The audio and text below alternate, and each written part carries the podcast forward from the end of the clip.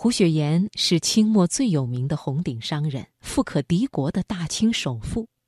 然而，胡雪岩在未发迹前曾经跳过两次槽，你知道吗？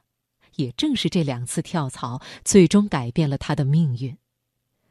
黄龙林的文章送给你：胡雪岩两次跳槽改变命运。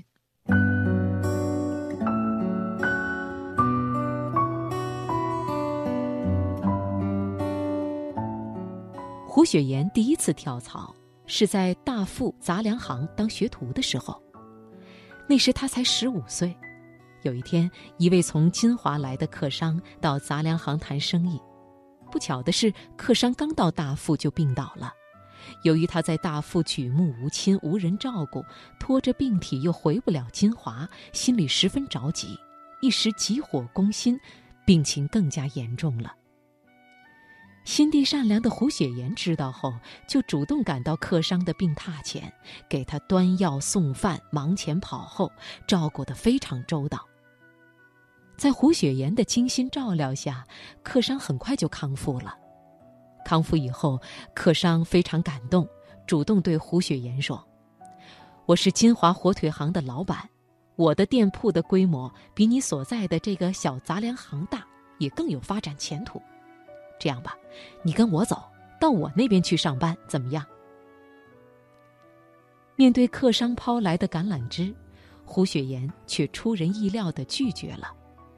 这个可不行，我得先问一下我的老板，老板同意了，我才可以答应你。如果老板需要我留在这里，即使我想去，也不能跟你走。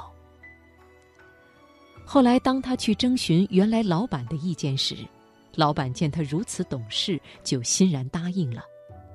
胡雪岩于是就从杂粮行跳槽到了金华火腿行。到了金华后，因为金华火腿行的规模比较大，很多业务都要和杭州的钱庄打交道。和钱庄打交道的时间一长，向来善于观察和思考的胡雪岩就发现，开钱庄很赚钱。从此，他开始暗下决心，一定要到钱庄去当学徒。可是怎么去呢？对此，一般人可能会直截了当的去问：“你们那里需要学徒吗？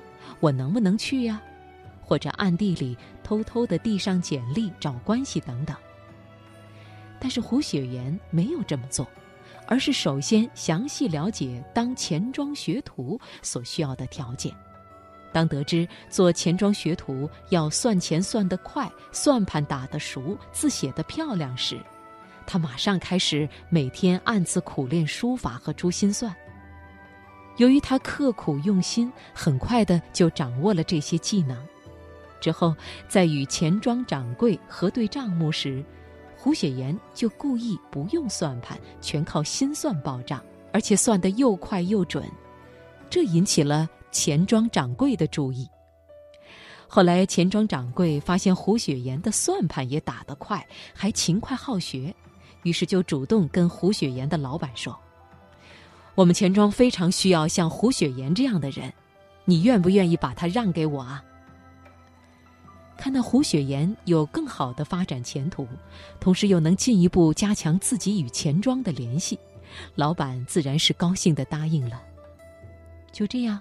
胡雪岩不用自己开口，也不用求人，便如愿以偿地进入了钱庄，不动声色地顺利实现了第二次跳槽。从此，胡雪岩通过钱庄，最终成就了他人生事业的辉煌。